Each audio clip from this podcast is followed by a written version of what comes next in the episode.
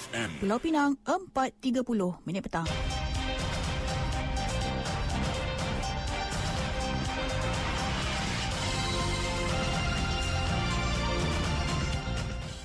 Warta Mutiara bersama saya Zatulik Muhammad Noor. Assalamualaikum dan salam Malaysia Madani.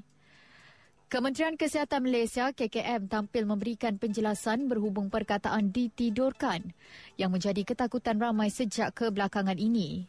Dalam satu kenyataan, KKM berkata tanggapan negatif dan buruk terhadap perkataan ditidurkan hanyalah salah faham dan perlu dibetulkan agar maklumat tidak tepat dapat dibendung sepenuhnya.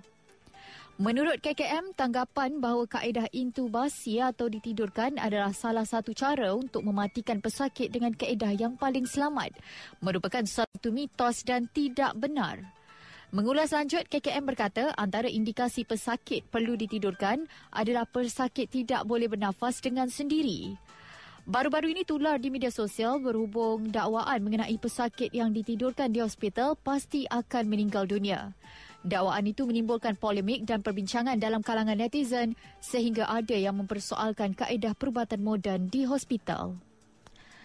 Tiada permohonan rasmi daripada mana-mana pihak kepada kerajaan negeri untuk diberikan rebat tarif air kepada pengguna yang terjejas sepanjang gangguan bekalan air berjadual pada 10 hingga 14 Januari lalu.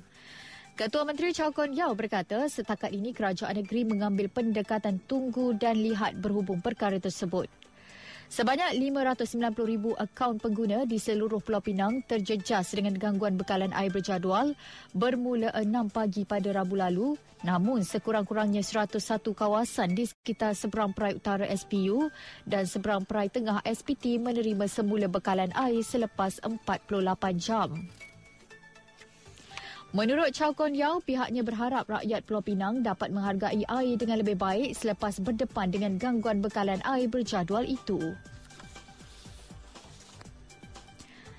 Berita Sukan Skuad Harimau Malaya digesa untuk tidak memandang terlalu jauh, sebaliknya fokus kepada melunaskan cabaran di peringkat kumpulan E menjelang aksi pertama Piala Asia menentang Jordan di Stadium Al-Junub Doha awal pagi esok. Legenda bola sepak kebangsaan Datuk Zainal Abidin Hassan berharap barisan pemain negara yang dibimbing Kim Pan Gon tidak tertekan dengan harapan tinggi yang diletakkan oleh pemain bola sepak tanah air. Kata Datuk Zainal, Malaysia telah diundi dalam pasukan seimbang dengan dua perlawanan menentang negara Pak Arab iaitu Jordan dan Bahrain bakal menjadi penentu hala tuju pasukan pada kejohanan terbesar Asia itu. Bekas penyerang negara era 80-an itu mengakui Peminat bola sepak tanah air kini sudah dilanda demam Harimau Malaya dan mereka pastinya berdoa untuk memastikan pasukan dapat melakar sejarah baru di bumi Qatar nanti. Harimau Malaya bakal membuat kemunculan semula di pentas Piala Asia buat kali pertama sejak menjadi tuan rumah pada edisi 2007. Dua pasukan terbaik dalam peringkat kumpulan termasuk empat negara yang mengutip mata tertinggi di kedudukan ketiga layak untuk beraksi di pusingan 16 pada kejohanan kali ini. Dari sungai hingga segara, Palestin pasti merdeka. Sekian Warta Mutiara, berita disunting oleh Pil Gabriel. Assalamualaikum, salam perpaduan dan salam Malaysia Madani.